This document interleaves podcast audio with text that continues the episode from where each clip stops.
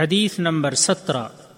عن ابي هريره رضي الله عنه قال قال رسول الله صلى الله عليه وسلم ثلاث دعوات مستجابات لا شك فيهن دعوه المظلوم ودعوه المسافر ودعوه الوالد على ولده. جامع ترمزی حدیث نمبر ایک ہزار نو سو پانچ۔ اور سنن ابو داود حدیث نمبر ایک ہزار پانچ سو چھتیس، اور سنن ابن ماجہ، حدیث نمبر تین ہزار آٹھ سو باسٹھ۔ حدیث کے الفاظ ترمزی کے ہیں۔ امام ترمزی نے فرمایا، یہ حدیث حسن ہے۔ نیز علامہ البانی رحمہ اللہ نے اس حدیث کو حسن قرار دیا ہے۔ قبول ہونے والی دعائیں۔ ابو حریرہ رضی اللہ تعالی عنہ سے روایت ہے کہ رسول اللہ صلی اللہ علیہ وسلم نے فرمایا، کوئی بھی شخص جمعہ کے دن اس وقت تک روزہ نہ رکھے جب تک۔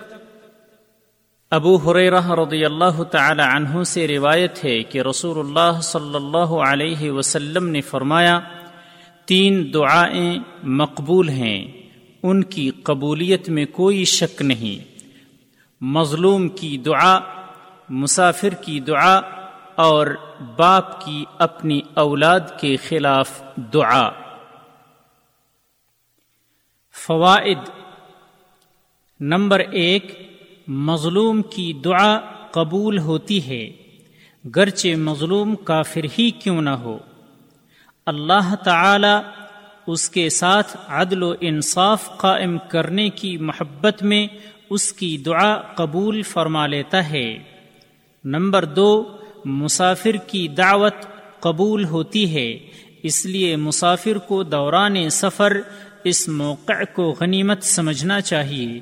بشرطی کہ وہ سفر اللہ کی فرما برداری میں ہو، جیسے عمرہ اور حج کا سفر۔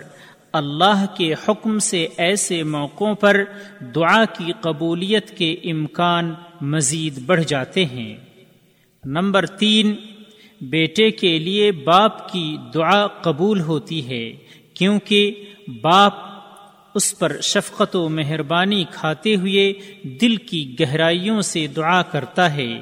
بے عین ہی باپ کی بد دعا بھی بیٹے کے حق میں قبول ہوتی ہے، لہذا ایک باپ کو اپنے بیٹے کے لیے بد دعا سے بچنے کی ضرورت ہے۔ راوی کا تعارف، ملاحظہ ہو، حدیث نمبر تیرہ۔